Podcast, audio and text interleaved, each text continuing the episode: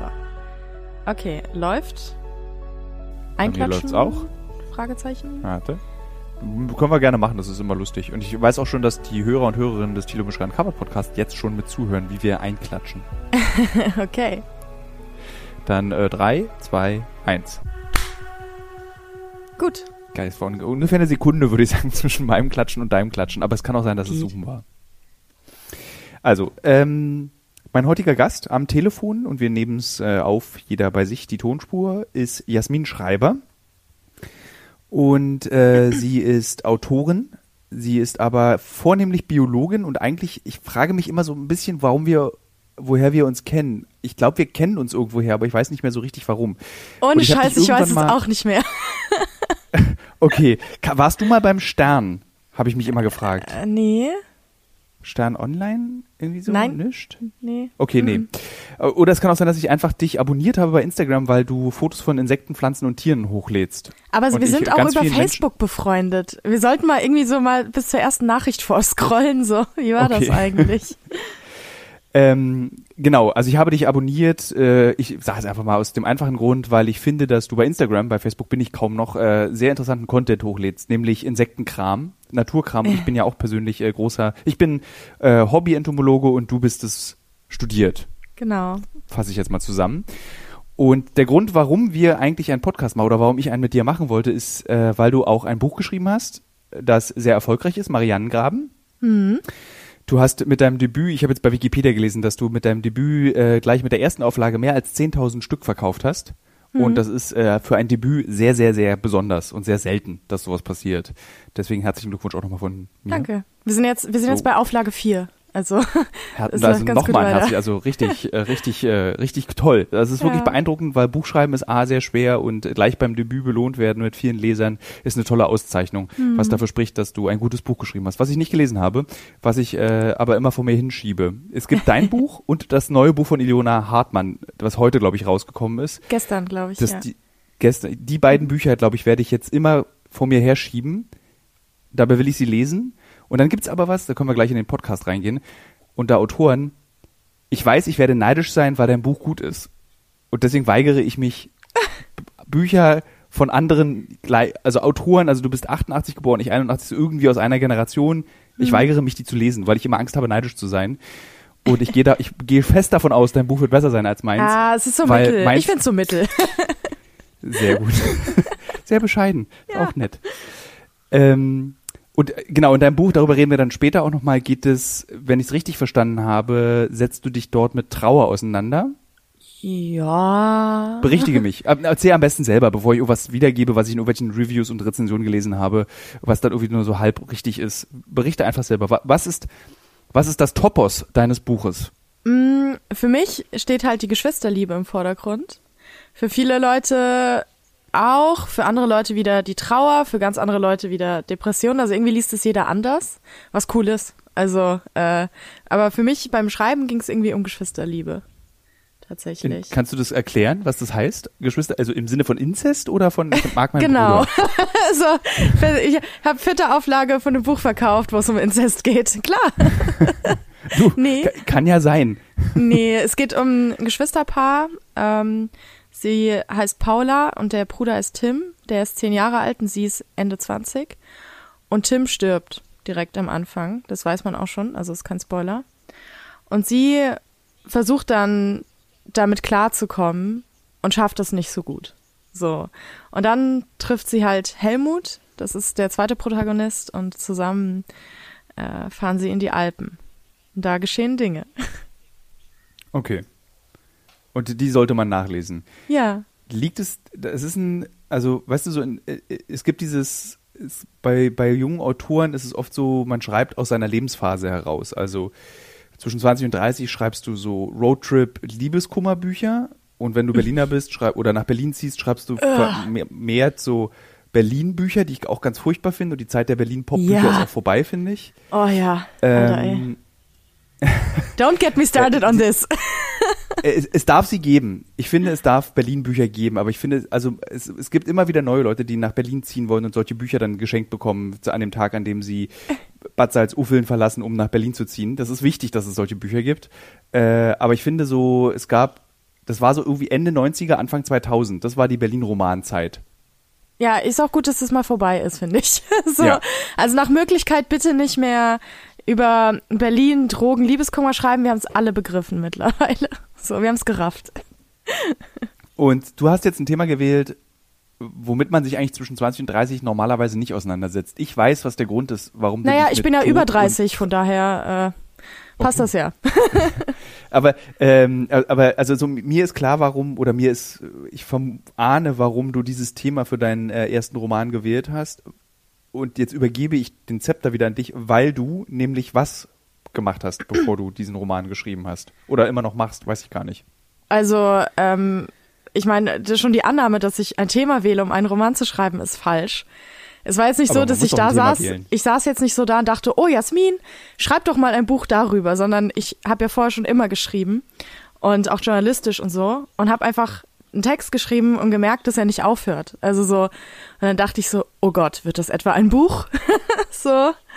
Und so habe ich das dann geschrieben. Also ich habe mich nicht hingesetzt und gesagt, ich schreibe jetzt ein Buch, sondern ich habe wie immer eine Kurzgeschichte geschrieben und die wurde irgendwie immer länger und länger und länger. Und dann habe ich realisiert, dass das ein Roman wird. So. Und Aber das ähm, bewegt sich an einem Themenspektrum, mit dem du äh, ja schon vorher auch zu tun hattest. Also Ja. es ist natürlich klar, dass du dich nicht hinsetzt und sagst, so jetzt schreibe ich mal einen Science-Fiction-Roman. Äh, Würde ich aber gerne. Du hast dich, mach. Was hält, also nichts hält dich auf. Ja, ich muss gerade zwei andere Bücher und Drehbuch schreiben. Also gerade ist ein bisschen stressig, aber danach. Marianengraben 2, jetzt geht äh, äh, Space Version oder so. Ähm, also du hast dich einfach schon in einem Blog mit dem Thema Tod aus, darauf wollte ich eigentlich hinaus. Mehr wollte ich gar nicht von. Ich wollte, dass du eigentlich diesen, dass du übernimmst. Und Ja, so stimmt leider nicht. Also Ah, das okay. ist, also ich meine, ähm, das war halt überhaupt nicht der Grund. Deswegen kann ich das nicht sagen, weil das nicht stimmt. Ah. Also das hat überhaupt nichts damit zu tun. In dem Buch geht's auch ganz viel um Biologie. So, ja, und äh, eben nicht nur um den Tod. Und ähm, das sind ganz verschiedene Ebenen, wo Leute mal sagen, ach krass, du bist ja Biologin, man merkt das total und sowas. Und deswegen habe ich das jetzt nicht, deshalb, das Roman gab's lange vor meinem Blog. Also das ist äh, Jahre davor. Da hatte ich noch gar nichts mit dem Sterben so richtig zu tun, außer sterblich zu sein. Und deshalb hat das, gibt es da nicht so die Verbindung, aber natürlich dann beim Schreiben so, und dann habe ich mich ja viel mit Trauer und so beschäftigt und das hat dann natürlich geholfen. Also das war dann einfach genauso wie mein Biologiestudium bei dem ganzen Bio-Kram in dem Buch geholfen hat, hat das dann geholfen, ähm, über Trauer so zu schreiben, dass mir Leute halt gesagt haben, oh ja, genau so ist es. Dann dachte ich, ah, Ja. gut. ja, also es ist nämlich auch nicht autobiografisch. Also ich weiß zum Glück nicht, wie es ist, wenn ein Bruder stirbt oder so. Ähm, aber anscheinend habe ich das gut getroffen. Dieses Biologiestudium, ähm, was war für dich der Anlass? Also erstmal wirklich nicht nur, dass du ein Debüt geschrieben hast, das ist erfolgreich ist, du hast auch dein Biologiestudium abgeschlossen. Ja. In meinem sozialen Umfeld gibt es viele Menschen, die auch Biologie studiert haben und aber niemals abgeschlossen haben. und ich glaube, Bio ist so wie Jura, das fangen viele mit einem gewissen Traum, mit einer gewissen Vorstellung an, wie ist Biologie und dann werden sie relativ schnell enttäuscht. Also ich glaube, du kennst auch sehr viele von den sogenannten Meeresbiologen, die so unbedingt Meeresbiologie mit Delfinen ja, tauchen genau. und so. Das waren bei Hat mir im im. Japanerstudium. Das waren bei mir im Japanerstudium die Manga-Fans, Ah, die äh, stimmt. ja, Japanisch studiert haben, weil sie Mangas lieben und ähm, dann auch relativ schnell festgestellt haben, äh, das ist ganz schön anders als Mangas.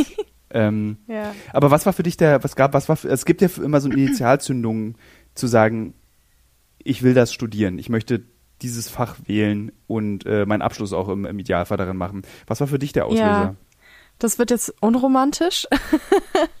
also ich wollte eigentlich Kunst studieren und die Aufnahmeprüfung zu den Kunsthochschulen waren zeitgleich mit meinen Zentralabiturprüfungen. Das heißt, ich hätte erst wieder ein Jahr später die Aufnahmeprüfung machen müssen. Da dachte ich mir, ich hänge jetzt nicht ein Jahr rum. So, ich komme jetzt auch nicht irgendwie aus einer Familie, wo man sagt, ja, Jasmin, klar, bezahlen wir ein Jahr deinen Lebensunterhalt, verwirkliche dich selbst. so, sondern eher so, ja, eigentlich wurscht, was du machst, aber ähm, also wenn du studierst, du gehst halt arbeiten. so.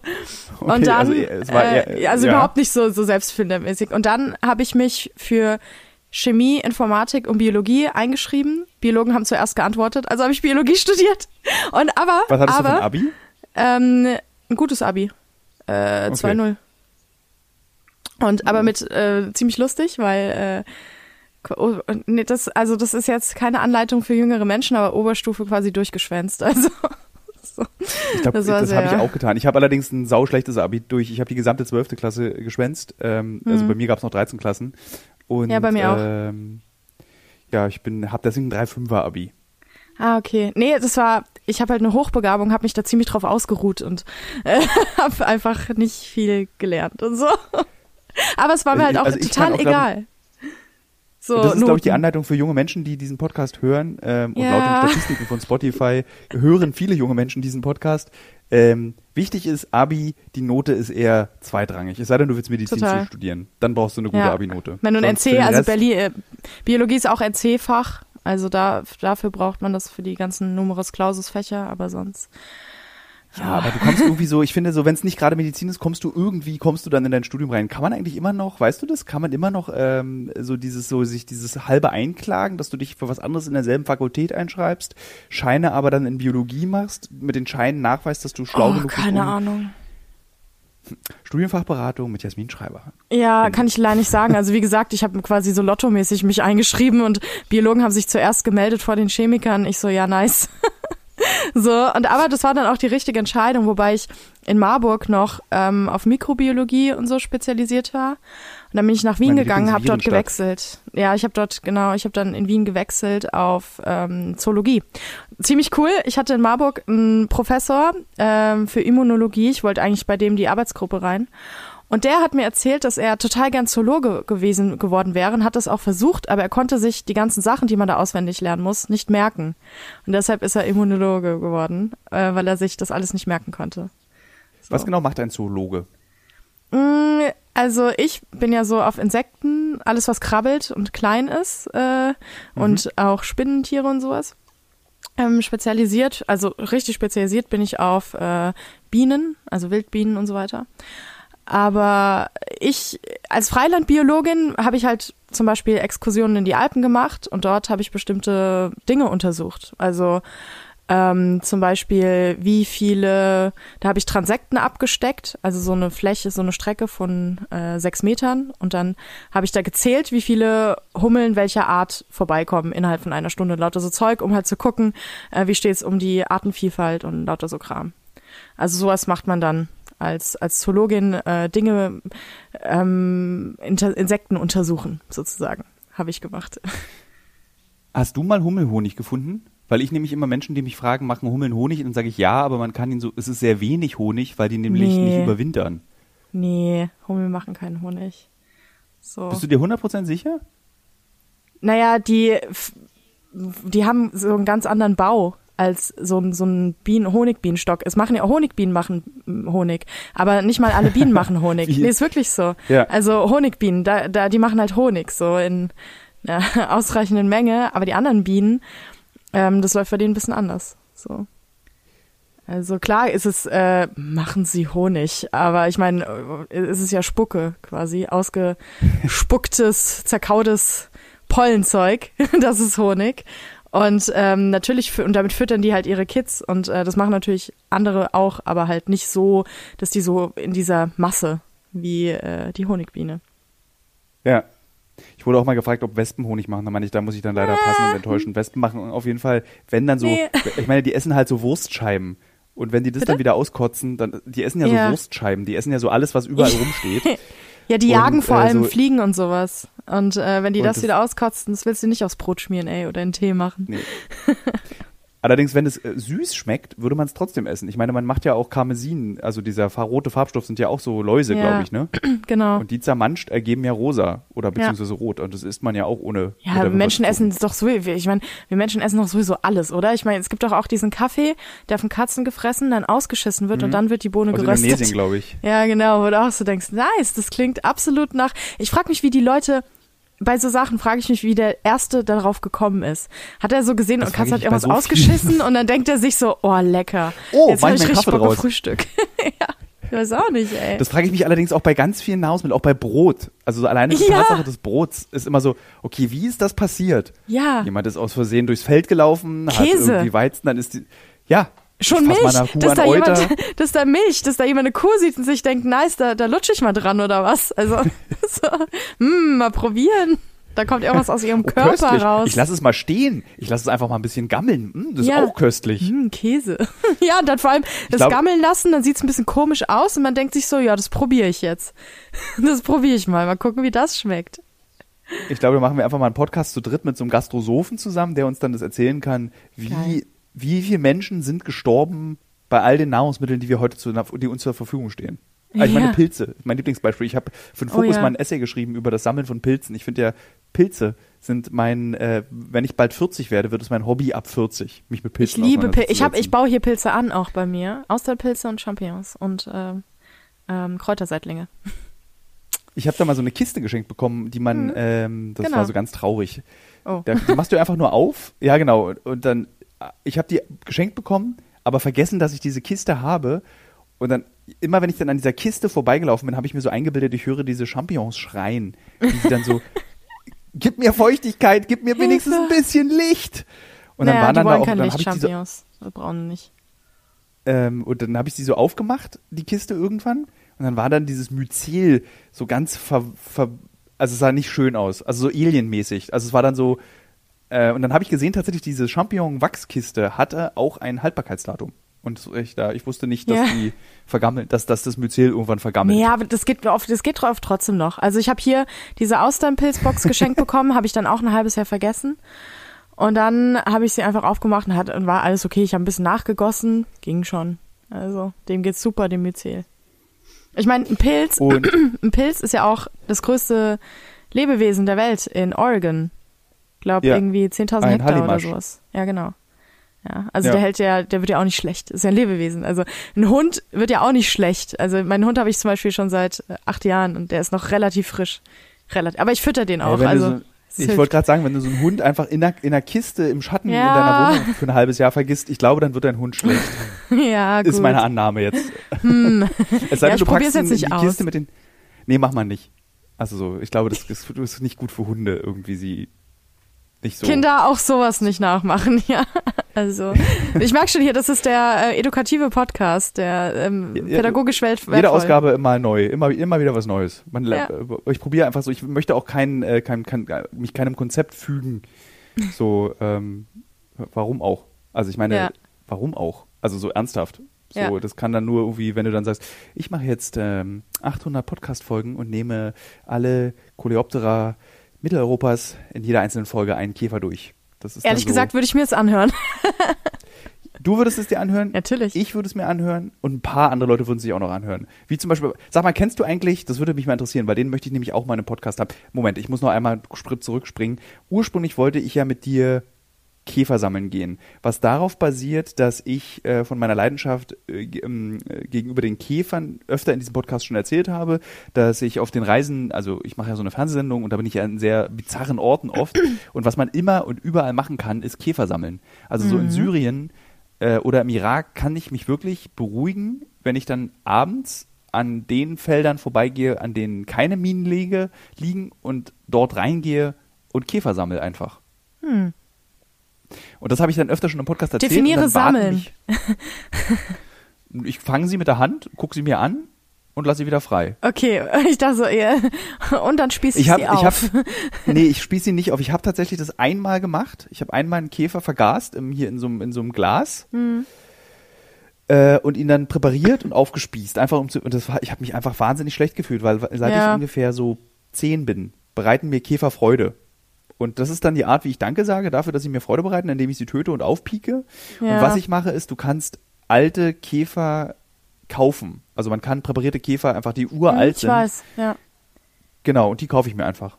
ja. Und es gibt zum Beispiel auch so eine, eine Käferpräparateurin, Sammlerin auch auf Instagram. Oh. Und die fängt immer so, so einen Grashüpfer einfach. Mhm. Oder züchtet den. Und wenn die tot sind, präpariert sie die. Ja, das mache Und ich das auch. finde ich auch okay. Und äh, von ihr- die hat mir jetzt tatsächlich schon mal einmal auch so, so einen präparierten Grashüpfer geschickt und das fand ich ganz toll. Den hat die, weil sie Oh. das nicht so biologisch präpariert hat, sondern so ein bisschen kunstvoll. Also so, Mhm. so würde man das nicht professionell präparieren, sondern irgendwie so ein Flügel da, das Bein so ein bisschen ausgestellt. So, und das fand ich irgendwie ziemlich gut. Sie ist nicht so wie im Naturkundemuseum und es hat mir irgendwie. Muss mir, da, muss mir dann mal sagen, welcher Account, das will ich mir auch angucken. das das mache ich. Sehr gut. Ähm, aber wir wollten, wir stehen. Ach so, genau. Wir wollten dem Hörer und den Hörerinnen erklären, warum, äh, genau. Und ich wollte dann ursprünglich eine mehreren, also es gab dann mehrere Wünsche, die dann per Instagram mir geschrieben wurden. Ich solle doch mal einen Podcast aufzeichnen, während ich durch Brandenburger Wälder ziehe und Käfer sammle und davon erzählen, was denn das Besondere daran sei, eben diese Insekten zu fangen, während man Insekten fängt. Und das Mhm. hatte ich eigentlich ursprünglich mit dir vor. Aber Ja. du bist, wir haben Corona, du bist Ja. nicht in der Nähe von Brandenburg und ich bin hier. Und damit Genau. ist es so, hat sich das erledigt. Schlechte Kombi. Aber wir können jetzt einfach noch mal irgendwann Aber mal ey, das, das bringt mich auf die, das ist eine gute Idee. Ich habe ja meinen Bugtails äh, Podcast jetzt Mhm. und ähm, vielleicht sollte ich da auch mal eine Outdoor-Folge machen mit Lorenz. Das ist eine gute Idee, Ja, danke. ja. Äh, Bitte übernimm Sie die Idee. Ich ja, meine, hört euch das- bitte alle meinen sowieso- Podcast an, Bugtails. Da geht's tatsächlich um Käfer und sowas. Also Wie viele Hörer hast du? Hast du schon so eine kleine Fanbase? Ich meine, wenn deine Ja, haben wir 10.000 tatsächlich. vierten, haben wir tatsächlich. Also äh, irgendwas mit um die 2000 Hörer pro Folge. das Und der, der ist ganz gut. neu. Ja, ja, der ist ganz neu. Ich dachte eigentlich, dass da einfach so zehn Freaks oder sowas hören sich das dann an, aber äh, der ist überraschend erfolgreich. So, da, wir sind jetzt ähm, siebte Folge kam gestern raus. Ich meine, so die ersten zwei Folgen hatten wir nicht mal gescheite Audioqualität. Wir dachten, naja, wir probieren das mal aus, ja. Und dann wurde er von Ja. Zeitmagazin empfohlen. Wir so, oh nein, so, weil, weil noch gar keine richtigen Mikros und so. Und wir so, oh scheiße. ja, voll peinlich. Aber jetzt haben wir alles im Griff. Also, du hast im Studium Wiesen vermessen und geguckt, was dort für Insekten drin leben. Also, du Mhm. bist dann Zoologin, hast dein Studium abgeschlossen. War das Master oder ist das noch ein Magister gewesen? Ich weiß es nicht. Nee, Bachelor Master war das. Bachelor Master. Nicht mehr Diplom oder so. Dann bist du journalistisch tätig und schreibst. ja. Warst. Hast du, ach, stellt man das mal ein? Das ist ein, im Ich bin Vollzeit-Schriftstellerin jetzt. Also schon seit. Das ist ein ganz großes. Dilemma, in dem ich, da brauche ich jetzt deinen Rat. Ich tatsächlich, ich bin gerade kurz davor, meine journalistische Tätigkeit, ähm, was das Veröffentlichen von Artikeln und Reportagen betrifft, irgendwie zumindest zu pausieren, damit Ja. ich endlich es schaffe, mein neues Buch anzufangen, weil ich das nicht mehr hinbekomme. Ich schaffe es Ja. einfach nicht, beides. Und mich nervt mittlerweile auch Reportage schreiben. Mich Mhm. nervt es. Ja. Ich habe irgendwie so diese Begeisterung verloren an dieser Art des Textes und will jetzt Buch schreiben. Aber wenn du das so einfach auch so einstellen kannst, dann werde ich das Ich habe einfach aufgehört damit. Äh, Es hilft halt. Hast du schon äh, den Vertrag und so für das Buch? Was mir immer hilft, sind Bücher- Druck und Angst. Zeitdruck und Angst. Genau. Also weil ich dann eine Abgabe habe und dann, dann muss ich, dann stellt sich ganz von selbst ein. Ich habe tatsächlich vier Bücher geschrieben mit Vertrag und ich war jedes Mal mit dem Titel des Buchs unzufrieden und mit der Gestaltung Ah. des Buchs. Und ich habe es nicht geschafft, einen Einfluss darauf, selbst mit Agenten, nicht darauf zu nehmen, wie das Buch heißt und wie Ja. das Buch aussieht. Ähm, und ich habe mich jetzt, also ich habe äh, einen Vertrag, der sagt, wir drucken deine Bücher sofort, schreib einfach. Mhm. So. Und diesen das, das Vertrauen des Vertrags, dem vertraue ich auch. Der, ich, vertra- ich habe äh, ist eine, ähm, wie heißt es, äh, wie heißt es, Verlegerin, die ich ganz toll finde. Bei welchem und Verlag bist der du vertraue ich denn? auch. Äh, ich bin bei Knauer. Ah, okay. Hm. Und äh, was sehr schwer ist als Atheist, aber die Verlegerin ist auch so wie ich und meinte so, mit diesem Bibelkram machen wir halt. Äh, und die meinten, schreib einfach, weil ich will endlich ein Buch schreiben, das Buch abgeben und dann den Vertrag machen, nicht andersrum. Ah, okay. Nee, das weil du, ist ich nicht hab dann, du hast dann einfach, du hast, ich auch, meiner auch nicht. Ich habe es halt viermal gemacht, andersrum, so wie du. Vertrag ist Ja. da, fang an zu schreiben. So. Genau. Und dann schreibt sich das auch irgendwie ganz schnell und wie, wie, also leichter, viel, weil du eben diesen, du musst es abgeben, du wurdest bezahlt, du hast den Vorschuss schon Genau. bekommen. Ja. Du kannst jetzt nicht irgendwie faulenzen. Ja. Und ich will jetzt eben beim fünften Buch möchte ich ausprobieren, eben wie sehr, sehr viele Menschen eben schreiben. Sie schreiben, schreiben, schreiben, schreiben, schreiben und dann geben sie es einem Verlag. Oh, das wäre mein absoluter Albtraum. Aber mein Verlag ist auch so süß. Also ähm, mit den Romanen bin ich bei Eichborn, also bei Lübbe, und mit äh, Sachbuch bei Goldmann. Und ähm, ich hatte, die kann, also das erste Buch, ja, das, äh, das gab da so eine so eine Auktion oder so. Und dann Eichborn hat dann quasi den Zuschlag bekommen. Und die, ich hatte da 30 Seiten, mehr kannten sie nicht. Und ich bin halt so, ich gebe vorher nichts ab, ich gebe das dann fertig ab. Es gibt aber keinen Zwischenstand. Das heißt, die saßen da schwitzend. Mein Verleger dachte so, Alter, hoffentlich gibt die ab, ey, sonst werde ich hier zusammengefaltet. so, ja, mein Programmleiter quasi hatte einen sehr unentspannten Frankreich-Urlaub dann, glaube ich, ähm, der kurz noch vor meiner Abgabe war. Und er wusste einfach nicht, ich, Debütautorin, weißt du ja nicht, ne? Vielleicht packt sie es nicht, ja. Und ich habe es aber geschafft. Und jetzt ähm, habe ähm, ich auch wieder den zweiten Romanvertrag und da hatten die haben abgeschlossen, da gab es nur die Idee. Da habe ich gesagt, hier Leute, folgende Idee, die so alles klar kaufen wir. Und jetzt äh, muss ich, habe ich, ist der Druck bei mir, so nach dem Motto, gut, jetzt muss ich auch liefern. Also Ja. So, das, das- ist, ich, das das, zweite Buch ist, äh, und da möchte ich nicht altklug klingen, aber das ist, also ich lese tatsächlich gerne, du wie wahrscheinlich du auch. Was mir bei vielen Autoren auffällt, auch bei meinem eigenen zweiten Buch, das ist echt das Schwerste eigentlich. Das dritte Oh, ist dann das, wieder zweite, viel einfacher. das zweite Buch wird mein Sachbuch. Das kommt im Frühjahr raus. Der Roman kommt nächsten Herbst raus. Also nächstes Jahr kommen zwei Bücher von mir raus. ah, okay, ähm, wow, also zweite Pensum, ist- auf jeden Fall. Ja, und dann jetzt Das noch das so- Drehbuch für den Film. Also ist gerade ein bisschen scheiße stressig. Das hat sich jetzt durch Corona alles so auf einen Haufen geballert. Und ich denke nur so, ja, vielen Dank auch. Das heißt, so die nächsten Ja. zehn Monate werden absoluter Albtraum. Und ähm, 2022 habe ich schon gesagt, mache ich nix. So. Es ist das Drehbuch zu deinem äh, Zu Marianengraben. Oh, Mhm. Okay. Genau. Und, äh, und das alles war, also dieses, das, diese Form des Schreibens ist, bis hast du dir dann als Autodidakt beigebracht oder hast du noch Mhm. gesagt, ich gehe jetzt mal so sechs Wochen in so einen äh, Drehbuchlehrgang oder Drehbuchschule? Nee, das habe ich mir, sowas? das habe ich mir selbst äh, alles drauf geschafft. Und ähm, weil ich wusste nicht, wie man Romane schreibt, so ich wollte, ich habe halt gemerkt, dieser Text wird ein Roman und dann dachte ich mir, scheiße, wie schreibt man eigentlich Romane? Also ich bin hier keine von den von den Hildesheimer oder Leipziger Literatur irgendwas oder so, ja. Und dann habe ich äh, mir geguckt, okay, es gibt nur komische Bücher übers Romanschreiben, aber es gibt sehr gute Bücher übers Drehbuchschreiben. Und dann habe ich mir quasi vor dem Romanschreiben Drehbuchschreiben beigebracht und tatsächlich dann auch für meinen Roman ähm, ich lege mir da so Storyboards an und mache tatsächlich so, schreibe ein Drehbuch für den Roman und dann schreibe ich den Roman. Und dadurch. das ist eine sehr äh, clevere Methode. ja, und dadurch ist äh, das alle ganzen Produktionsfirmen, die halt da gepitcht haben um das, um die Rechte, die haben halt alle auch gesagt, so ja, ähm, es ist so gut verfilmbar. Dann meine ich so, ja, es kommt halt daher, dass ich nicht weiß, wie man Romane schreibt, deswegen habe ich ein Drehbuch geschrieben. Ich, und deswegen ist es so, so passiert auch sehr viel und sowas. Und äh, weil ich einfach nicht weiß, wusste, wie ich es machen soll. So, ich meine, das lernt man ja nicht in der Schule oder so. Schreibt man einen Roman. Also war ich da so ein bisschen hilflos. Schreibst du aus dem Bauch? Also nee, hast du das Gegenteil eigentlich gesagt. Du machst dir voll genau, legst du dir fest, wie du, was du, wann, was passiert. Ja, also ich Und- habe halt so einmal alle Stationen durch im Storyboard und mit so einem groben Drehbuch, mit so einem kleinen und dann schreibe ich runter. Natürlich ändert sich beim Schreiben auch noch total viel. Ähm, Ja. Aber wenn man nicht weiß, wie es endet, wo es hingeht, merke ich, dass man dann passiert einem das, was vielen Leuten passiert, die so 30 Seiten Roman in der Schublade liegen haben. Man verläuft sich, man weiß irgendwann nicht weiter. Das heißt, ähm, deswegen mal sketche ich mir das alles vorher aus. Ich weiß, wie es ausgeht und alles zwischendrin, welche ähm, Plotpoints es gibt. Und dann schreibe ich's, weil sonst, ähm, ich meine, wie viele Leute haben einen Roman in der Schublade oder drei Romane und die irgendwie nach 30 Seiten verrecken? Ja, und um das zu vermeiden, gehe ich das da sehr strukturiert an. Ich glaube so. sehr viele. Ja, ja, sehr viele. Hast du auch einen? Hast einen, oder? Äh, jetzt gerade? Nee, nee, ich, also ich, da ich ja tatsächlich sehr konstrukt, also ich schreibe genauso wie du, tatsächlich. Mhm. Ähm, und äh, deswegen habe ich, muss ich gerade eine Entscheidung treffen, wie ich jetzt, also die Struktur meines neuen Buchs steht fest, seit drei Jahren, und ich komme einfach nicht dazu zu schreiben. Und, Mhm. Ja. wie, und äh, der Verlag wartet seit fünf Jahren eigentlich auf dieses Buch, weil wir vor fünf Jahren zum ersten Mal darüber gesprochen haben. Geil. Und äh, ich komme einfach nicht, ich komme nicht dazu. Ich schaffe es einfach nicht, mich hinzusetzen. Also das erste Buch habe ich in vier Monaten am Stück geschrieben auf einer Reise. Mhm. Das zweite in irgendwie fünf Monaten danach. Mhm. Und dann, dann habe ich noch, das letzte war ein Sachbuch über Island und das habe ich halt in Island geschrieben. Also das war dann irgendwie auch easy. Ja. Ähm, aber äh, ich habe jetzt nicht irgendwie so äh, 40 Seiten in der Schublade und Ich dachte vielleicht so von vor zehn Jahren. Ich meine, wir waren alle mal 20, so.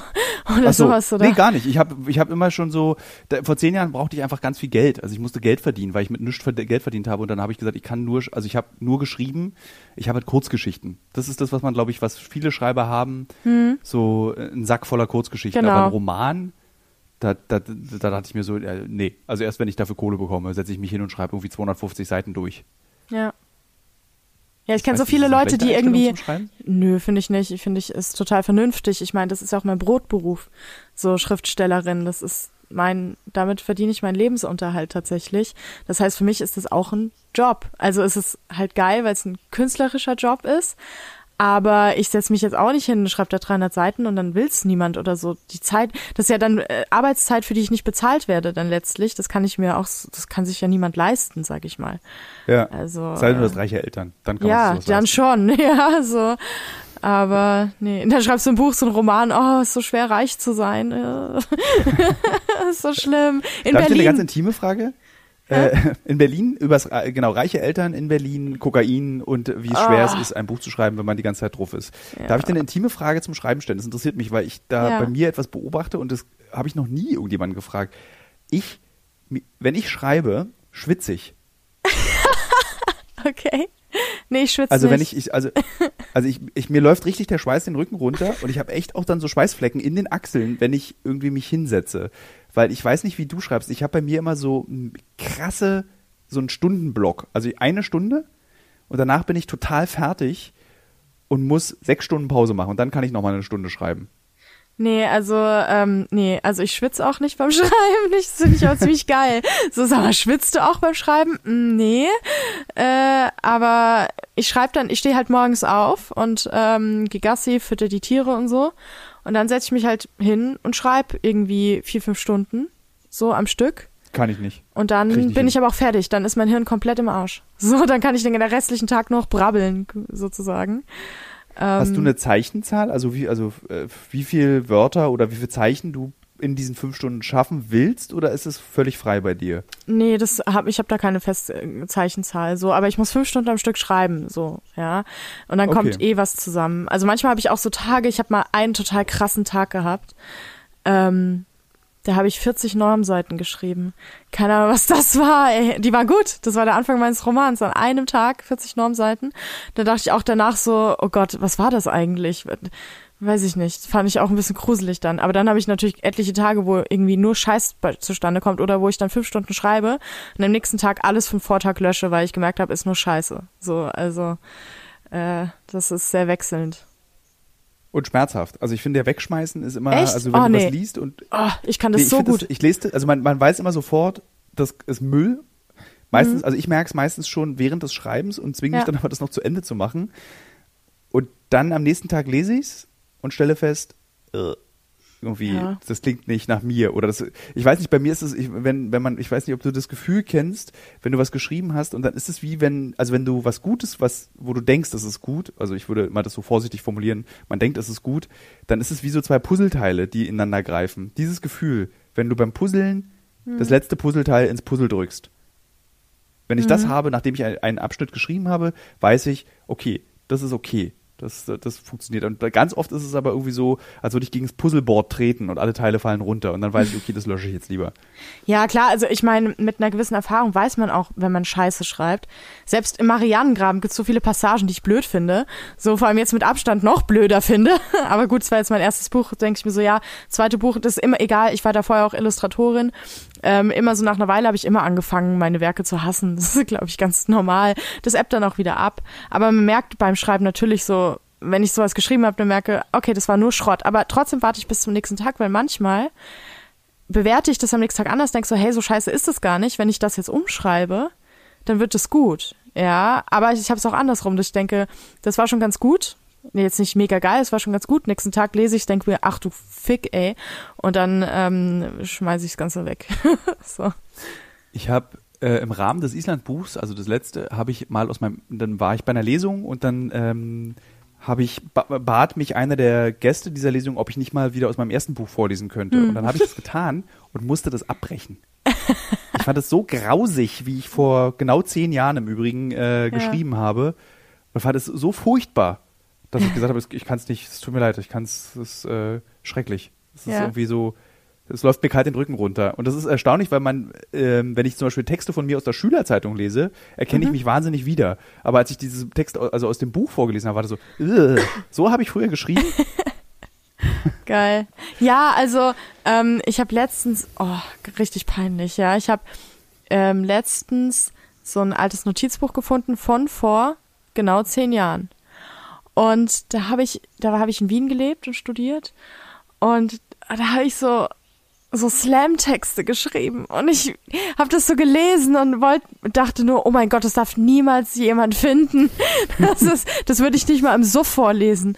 Ja, also da dachte Möchtest ich du jetzt auch, hier in boah, dem Podcast eine aus deinen, von deinen. Slam-Texten? Nein. Sind die so wie diese, ich habe vergessen, wie diese Autorin hieß, ähm, die sogar krass gehypt wurde vor Julia Engelmann? sechs Jahren. Ja, genau. Sind die so? nee, mm -mm, nee. Das war Liebe, damals. Liebe, ich weiß nicht, was es ist. Die Liebe, die Liebe, die Sonne, der Regen, der Regen, Ah, äh, der Wind. bloß auf, ey. Weht mir das Haar aus dem Gesicht. Hat die nicht das auch Gesicht, irgendwie so, die macht, froh. macht die nicht auch Lieder und hat so ein Lied, wo von wegen, wenn man depressiv ist, soll man mal eine Grapefruit essen oder so? Das ist doch die. Oh ja, da, das und war, glaube ich, das Letzte, was aufmachen. sie gemacht hat. Ja, genau Ja, so. das Ich kam- dachte, das- das mir, nicht geil, so was ein guter, ich bin geheilt plötzlich seitdem. So habe ich Grapefruit gegessen. Oh mein Gott, all die Jahre, Therapie umsonst. so. Tja, so schnell kann's gehen. Ja, aber tatsächlich hat man, hat man seitdem nichts mehr von ihr gehört, glaube ich, ne? Ähm, der geht's ziemlich gut. Also so, die ist sehr erfolgreich. So, also das wirklich ich auch erfolgreich. gehört. Die ist, glaube ich, sogar Ja, ja. Millionärin oder so. Also die ist wirklich, wirklich, wirklich, für die läuft's gut. So, also von daher. Millionärin. Ja, aber ich meine, es ist halt so, ey, wenn Leute darauf Bock haben, ist es doch geil. Also, das ist wie Helene Fischer, ja. Nicht meine Musik, aber die ist mega erfolgreich damit. Also denke ich schon, ja, Respekt, ja. Also, meine Ohren bluten zwar, wenn ich diese Musik hören muss, aber sie macht das, was sie macht, gut und Leute haben da Spaß dran. Und dann, ich finde, man sollte Leute nicht dafür schämen, dass sie Julia Engelmann hören oder sind. Und auch Auf gar keinen Fall. so, Das würde ich deswegen aber gar ich nicht so, sagen. ja. Ich fand es nur so, ich fand es nur so krass, weil das war so, ähm, Das war dieser irgendwas Baby-Text. Äh, eines Tages genau, das Baby. war für mich, es, gibt ein tolles, in der Literaturwissenschaft gibt es einen tollen Begriff für diese Art. Das ist Gebrauchslyrik. Und das fand ich so Ah. toll, dass es, äh, das, also sowas wie, äh, wenn du zum Beispiel, also es gibt ja zum Beispiel total tolle Werbespots oder Werbung aus den 50ern und 60ern, die sich reimt. Und das ist Ja. genau das Gleiche. Das bleibt so im Ohr und macht so einen Klang und löst ein Gefühl aus. Und ich fand es krass, wie weit diese Gebrauchslyrik, also in diese in, in, Deutschland diskutiert wurde, weil das war ja dann plötzlich so richtig Thema von Feuilleton bis Nachrichten, also RBB-Nachrichten, jetzt nicht äh, Tagesschau. Äh, und alle Menschen haben darüber gesprochen und das ist tatsächlich eine Leistung, die man wirklich, also so ein bisschen wie bei Helene Fischer, du hast vollkommen recht. Das ist so dieses so, das hat mich wirklich beeindruckt und hab, also auch Ja. neidlos habe ich das, habe ich das anerkannt. Also ich habe das wie gesagt nur bei jungen Autoren, äh, wo, dass ich dann mich immer ein bisschen gräme, die Bücher zu lesen, weil ich Angst habe, dass es besser ist und wie gesagt, es ist dann sehr oft einfach besser und äh, dann schäme ich mich immer. Es ja, gibt- so, mal, ich, so jung bin ich ja gar nicht. Also ich habe Freunde in meinem Alter, da kommen die Kinder in die Pubertät gerade. Also geht, würde ich sagen. so, Wir- Aber ich habe von meinem Verlag gelernt, du bist bis 40 Jungautor. ich weiß, ich find's so absurd. Äh, Geilerweise werden eh nur die Frauen da und die junge Autorin. So bei Männern sagt das kaum jemand. Da lese ich nie, oh, der junge Autor, hm, wenn jemand über 30 ist, ja. Aber als Frau, da, das ist so, du bist die ganze Zeit die junge, süße, kleine Nachwuchsautorin. Dann hast du ein kleines Zeitfenster von ungefähr einem Monat oder so, da bist du eine normale Autorin und danach bist du halt aber auch schon wieder eine alte Schachtel. Also als Frau hast du so, so ein, ein Monat oder so, da wirst du mal von allen ernst genommen und dann kippt's aber auch wieder in ähm, alte Schachtel. So, tja, also von daher. Das äh, ist mir noch nie aufgefallen, tatsächlich. Das ist immer noch so, das kotzt Also- mich total an und dann auch jedes Mal, ähm, ähm, letztens hatte ich auch wieder ein Interview und dann so, ah, die junge Autorin, ich wollte mir echt nur die Augen ausreißen und die Ohren. Sag nur so, oh, Alter, Leute, echt irgendwie, äh, ich bin 32 Ja, Jahre alt, komm, Leute in meinem Alter haben ja, Häuser, Kinder. 32 Und was weiß ich, Ja, was das- ist denn äh, jung? Die tun irgendwie so, als sei ich gerade aus, äh, hätte ich gerade Abi gemacht und sei im Studium Nee, oder so. Ich also bin da seit zehn ich, Jahren mit der Uni jetzt den fertig. Autoren und äh, die, So. die geschrieben haben, die, dass du eine junge Autorin bist, den möchte ich jetzt mal ganz kurz äh, unterstützen und dir die Arme greifen. Ich finde, du bist eine junge Autorin Nee. und nur weil du ein Haus oder Kinder hast, bist du ja automatisch deswegen nicht mehr jung. Ich finde, mit impliziert ja, wenn du sagst, 32 ist man nicht mehr, ich meine, ist jetzt nicht alt, aber jung ist ja da im Kontext von unerfahren. Ja, und dann denke ich mir so, nee. Das mit, so, äh, okay, mit das so hab ich- 24 also dachte, vielleicht noch, ja, so, oder mit Alter geht. Also 22, aber mit Ich glaube, mit 32. 22 wärst du eine jugendliche Autorin. ja, dann Dann wäre ist ich ein Teenager noch quasi. Abiturientin Jasmin Schreiber. so. Hat doch einen ganz passablen Roman für ihr Alter geschrieben. Ja, oh, sogar, Ja. So, und das auch noch als Frau. Mensch. Ja, da geht's ja gar nicht um Also, Liebe. Da, das war eh so geil. Alle dachten von vorher, bevor mein Buch dann rauskam, dass ich irgendwie so tatsächlich so Liebe um Berlin und so ein Scheiß, wo ich dachte, ich habe meinen Freunden gesagt, wenn es jemals passieren sollte, dass ich über Berlin und all das schreibe, er schießt mich auf der Stelle. Oder, oder nehmt irgendwie ein Buch und schlagt damit so lange auf mich ein, bis ich wieder zu Verstand komme. Also ich finde, es gibt nichts Schlimmeres als diese. Aber ich meine, als ich 20 war, habe ich das bestimmt auch gern gelesen oder so. Aber ich finde das ganz, ich finde diese Bücher ganz, ganz, ganz furchtbar. So, ja. Das, also ich meine, bei mir ist es tatsächlich so, als Berliner ist mein Handlungsspielraum ist, ist oft in Berlin. Also wenn ich Ja, schreibe, aber du musst da ja nicht darüber schreiben. Du kannst ja auch, es gibt ja auch mehr Städte. Also, also ich habe nicht. glaube ich tatsächlich, also ich, ich, ich lasse, also tatsächlich das Sachbuch, was ich schreiben soll, spielt in Berlin 1920 und Ja, gut. Äh, das ist was anderes. Ähm, ja, ich würde ich würde jetzt, also da muss ich jetzt tatsächlich mal auch als Berliner sagen, äh, ein grundsätzlicher Berlin-Hass sollte dabei nicht entstehen im, im schriftstellerischen Sinne. Ich glaube, der Stoff, ich bin traurig und ziehe nach Berlin, Ja. der ist auserzählt. Ganz genau. Also ich meine, ich, wenn der Grund, äh, das Buch zu schreiben ist, dass man mal halt mal Liebeskummer hatte und Berlin ganz geil findet, ist kein guter Grund, ein Buch zu schreiben. Das sollte man lieber lassen dann. so. Wenn man aber, ich möchte jetzt trotzdem, aber wenn man aber ein Buch darüber schreiben möchte, bitte. ja, natürlich, genau. also das wer, ich, ich wurde wer letztens sind wir beide, gefragt, dass wir entscheiden, dass, genau. ich wurde letztens gefragt nach Tipps für Aut junge AutorInnen und ähm, da habe ich gesagt, so erstens mög nach möglichst nicht mehr über diese Berlin-Drogen-Liebeskummer-Romane und dann als zweitens aber, aber immer über das schreiben, was man will und wenn das halt ein Berlin-Drogen-Liebeskummer-Roman sein soll, dann ist es halt so. Dann schreibt diesen Roman. Ähm, ich werde ihn nur höchstwahrscheinlich nicht lesen, so. Aber es gibt bestimmt viele 20-Jährige, ich meine, die, die schauen halt nicht, oh, kam vor zehn Jahren mal ein Liebeskummer-Berlin-Roman raus. Also die brauchen da ja schon was Aktuelles, dann, dann passt es ja auch. Also ich, guck meine, gerade, ich bestehe gerade vor meinem Bücherregal und was ich dieses Jahr gelesen habe, und? äh, bereits. Was ist das Peinlichste? das Peinlichste? Äh, Ja, Ayla so- und der Clan des Bären. Ach, kennst diese die Ayla-Romane? Eila-Bücher. Ja, ja, ich habe die nie Ja. gelesen, aber ich hab's Cover und so im Kopf, ja. Ich wollte das immer mal lesen, äh, weil das ist ja so eine zwölf, es ist mega peinlich, mega toll. Und unfassbar gute, doch, das soll, doch, liest die mal. Ähm, wirklich extrem beeindruckende Naturbeschreibung. Ah, okay. Und zwar aus, äh, auch aus zoologischer Sicht. Also nicht, das ist ja, ist ja eigentlich ein, ein Roman, Schrägstrich Sachbuch, wie die Gesellschaft vor 30.000 Jahren funktioniert hat. Mhm. Und dann irgendwann ab Band 2 wird es zu einer Art so Urzeitporno. Ähm, es kippt dann, und das ist wahrscheinlich, dieser Urzeitporno ist dann wahrscheinlich auch der Grund, warum es ein Welterfolg wurde. Aber es ist halt, es ist schon eher ein Teenagerbuch. Aber ich lese gerade relativ viele, weil ich mich nicht konzentrieren kann, äh, lese ich relativ viele äh, so, was man mit 16 hätte gelesen haben Ja. müssen. Aber da meine Eltern einen starken Einfluss auf mein, äh, was ich zu lesen habe mit 16, hat, habe ich diese Bücher alle nicht gelesen. Deswegen hole ich die Okay. jetzt nach. Geil. Genau, das war vielleicht das Peinlichste und ich glaube das Beste. Hast du gar nicht gefragt? Das hätte ich als nächstes gefragt. Das, äh, ich hätte äh, gefragt, was war das Peinlichste und was war das Geilste so.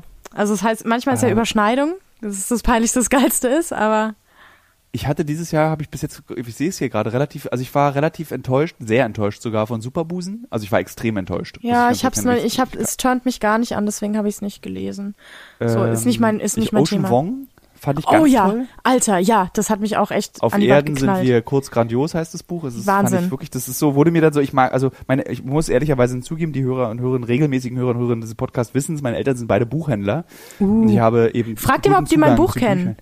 Das würde ich gern Mit wissen. Sicherheit. Ah, Meine, meine Mutter hat ihre Buchhandlung in Friedrichshain.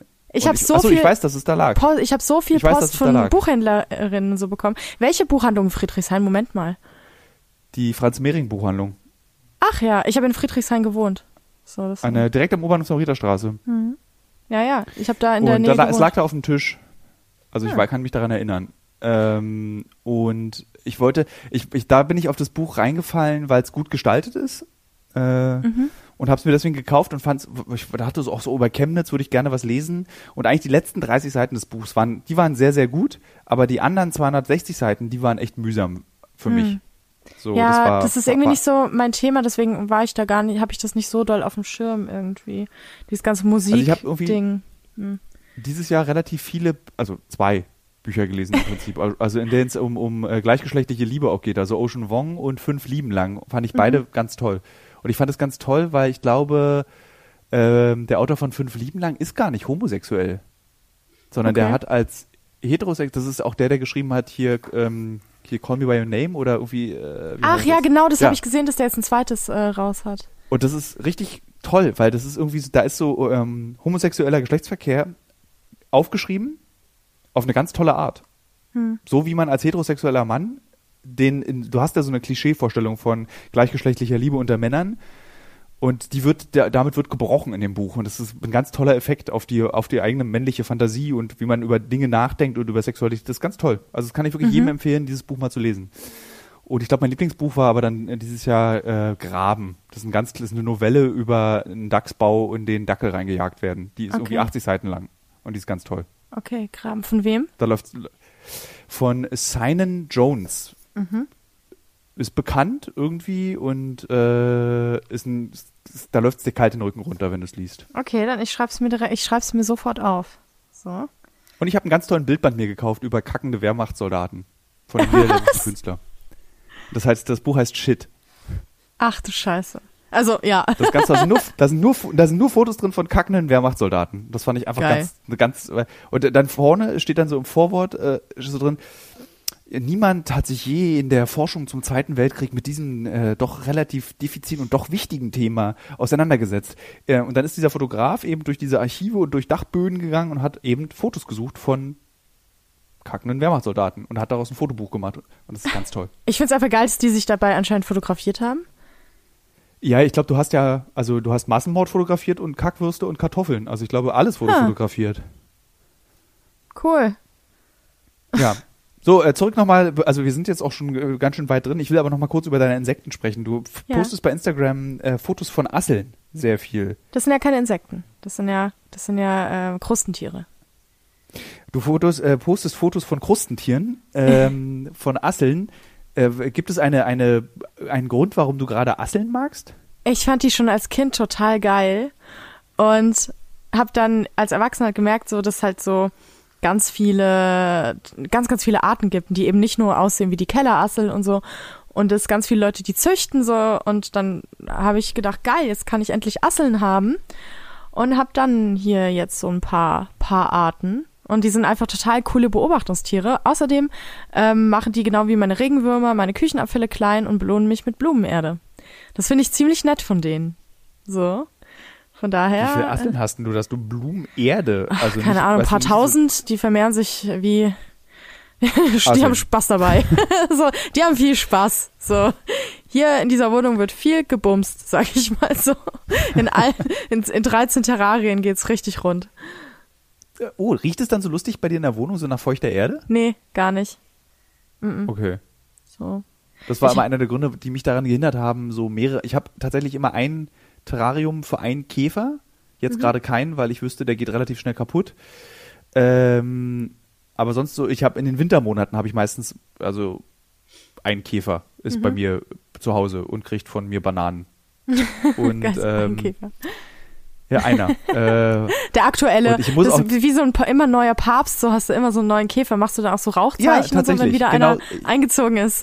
es kommt so draußen weißer Rauch oder schwarzer Rauch. Nee, tatsächlich habe ich immer diesen einen Käfer und irgendwie, äh, ich finde es ja so lustig, dass man bildet, ich weiß nicht, ob man sich das einbildet, aber ich bilde mir immer ein, dass die diese, dass die eine Persönlichkeit haben.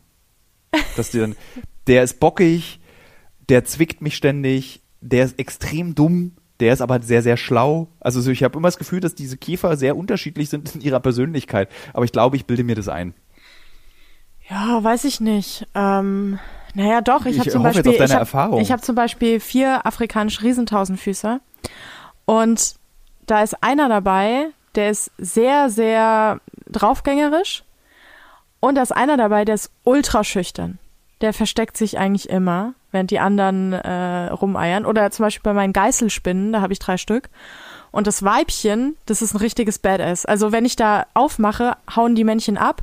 Das Weibchen stellt sich vor mir auf und droht mit ihren Scheren. Also das ist schon so, wo man weiß, alles klar, mit der willst du dich nicht anlegen. So, die Männchen alle so, Ich glaube, äh, wir, vielleicht sollten wir äh, den Hörern und Hörerinnen kurz erklären, was eine Geißelspinne ist. Ich finde, die Geißelspinnen sind ja so direkte Erfindungen, also sie sehen aus wie ein Höhlentier. Die sind ja so eine. Mischung. Hinten sehen sie aus wie eine Spinne und vorne sehen sie aus wie ein Skorpion mit ganz langen Armen, an denen eine Schere dran ist. Ja, das sind aber die Mandibeln. Also das ist der Mund quasi. Gehört zum und Mund. dann haben sie und dann haben sie aber auch noch so, ein- so ein Schwänzchen, ne? So ein Fissel hin irgendwie. Nee, haben sie nicht. Die sind hinten ganz rund. So. Okay. Ich Aber weiß- die haben an den Seiten die namensgebenden Geißeln. Also wie so Peitschen ähm, schwingen die Ja. die ganze Zeit so über sich. Die sind super lang. Und die kamen ja in Harry Potter Teil 4 vor und damals dachte ich, die seien erfunden. Da wusste ich nicht, dass es die wirklich gibt. So. Und dann, das habe ich irgendwann festgestellt und dann dachte ich, krass, die will ich haben. So. Also die sind sehr, ich nenne sie die Geißelns. so. Und äh, ja. Und äh, die sind schon ziemlich cool. Also ähm, als Fliege nicht so cool dann. Aber ich finde sie cool. Ich habe tatsächlich mal in Vietnam in einer Höhle eine gefunden und habe einen Todesschreck bekommen, weil die sind schon, also ich finde, die sehen schon, also die sehen schon unheimlich aus. Die sind irre schnell. Die sind so was von schnell. Ich habe kein Tier, das sich so schnell, nicht mal meine GottesanbeterInnen äh, bewegen sich so schnell wie eine Geißelspinne. Die bewegt sich so schnell, dass du das Auge der Bewegung nicht folgen kann. Das ist echt krass. Also es ist, also es sind schon, also wie wir beide gerade darüber reden, das ist im Übrigen der Grund, warum äh, Menschen Insekten spannend finden, weil, um das nochmal kurz zu erklären, also man kann sich mit so vielen Dingen bei Insekten beschäftigen. Also ich, als ich angefangen habe, habe ich immer gesagt, ich Spinnen mag sind keine Insekten.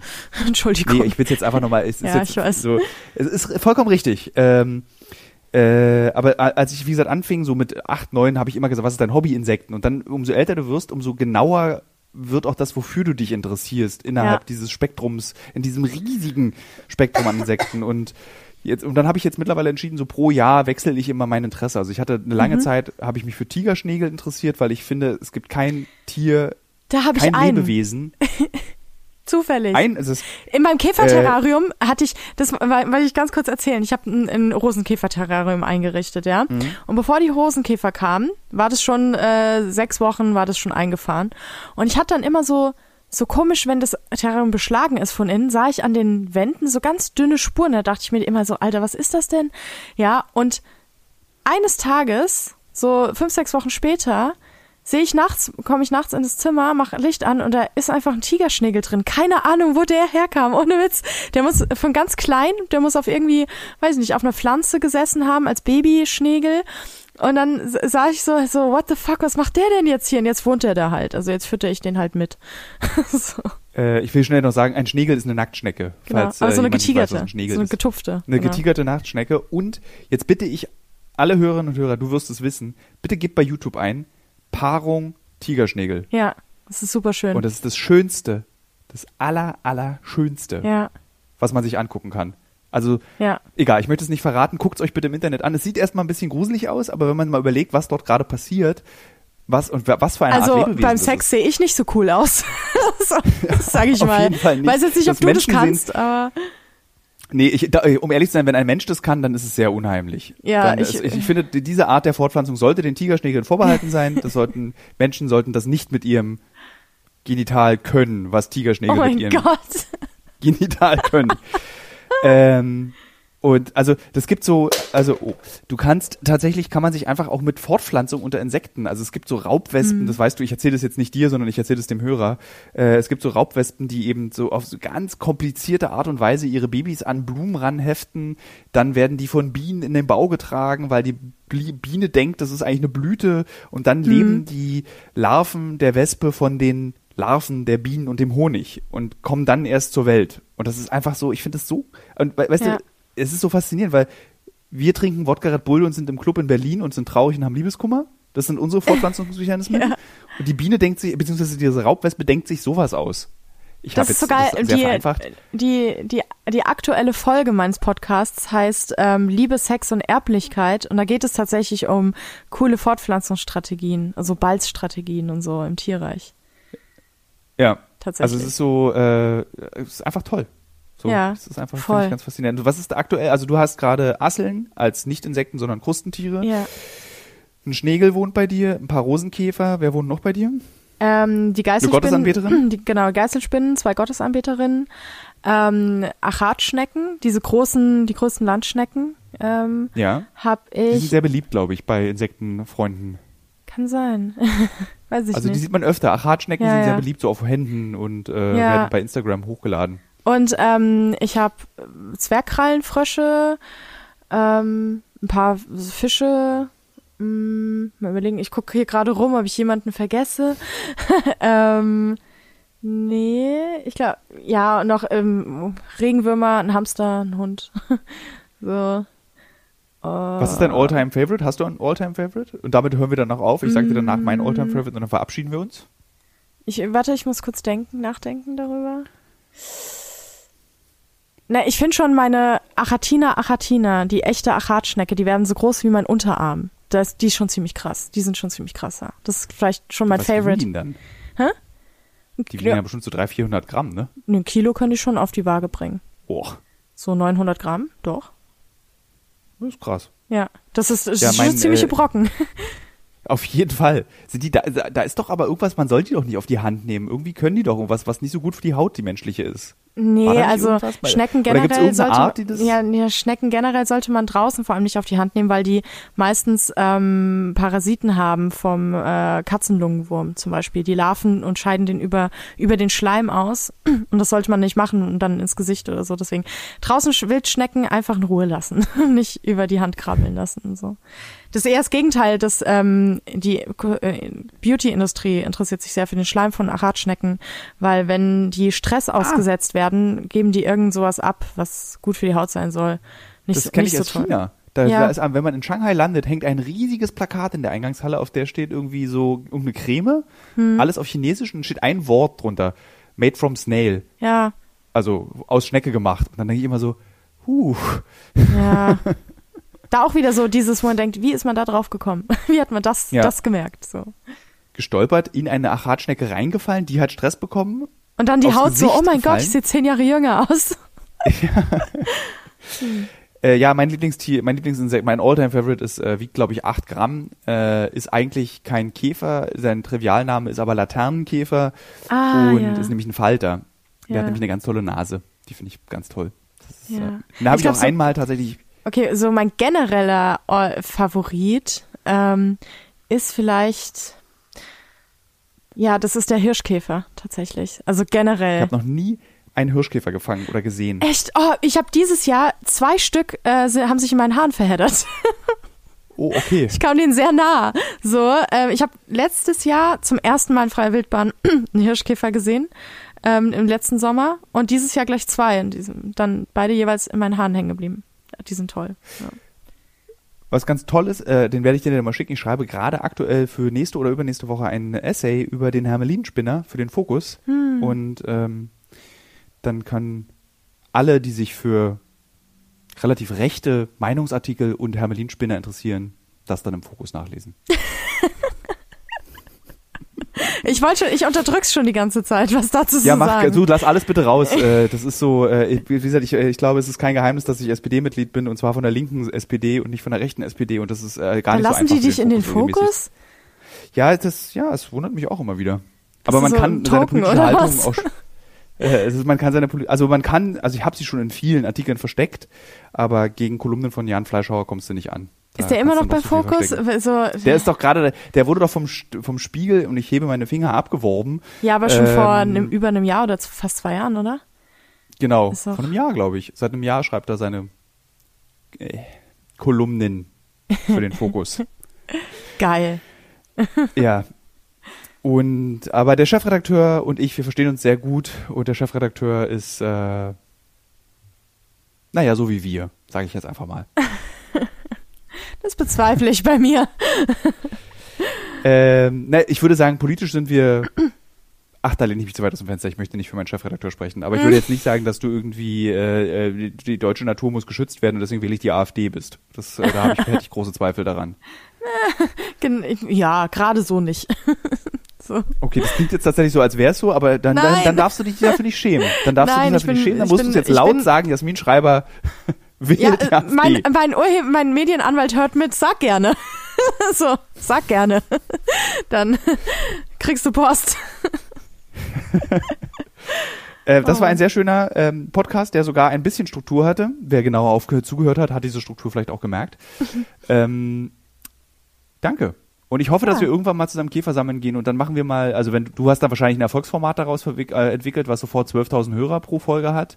Äh, die Live-Sammel-Session äh, mit Jasmin Schreiber. Herzlich willkommen zum, heute bin ich auf einer Trockenwiese und wir sammeln Zebraspinnen. Oh, ich habe richtig Bock. Ähm, äh, du- äh, dann, also dann möchte ich aber wenigstens als Gast mal eingeladen werden. Ja, auf jeden Fall. Das klingt nicht überzeugt. Aber vielen Dank, dass wir heute diesen Podcast gemacht haben miteinander.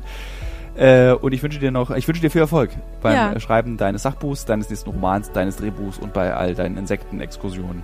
Vielen Dank. beziehungsweise Krustentierexkursionen, was auch immer für Exkursionen. Dankeschön. Thank